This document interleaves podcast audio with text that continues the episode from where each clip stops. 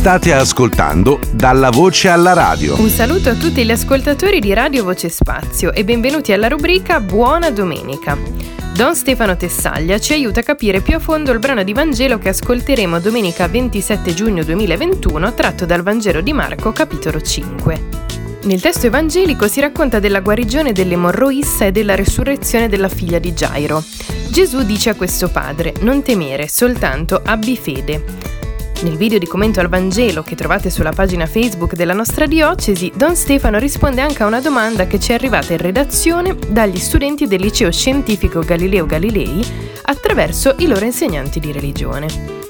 La domanda è questa. Io non cambierei nulla della Chiesa, ma mi piacerebbe che ci fosse qualche Don Matteo nella mia vita di tutti i giorni. Quando ero piccola andavo in chiesa quasi tutte le domeniche, ma ora ci vado solo per le festività o per ricordare i miei cari. Lei sa se esiste qualche Don Matteo nella realtà?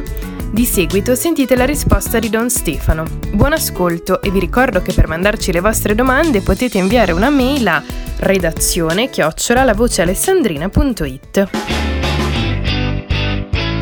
Io parto dal principio, se tutti ricerchiamo l'aspetto positivo, ossia ci sappiamo voler bene, nella misura in cui ci si vuole bene, ci si aiuta vicendevolmente. Qualsiasi religione che si presenti ha questo obiettivo, ha questo indirizzo, è da, eh, è da accettare, che, insomma, è da vivere eh, diciamo in questo modo.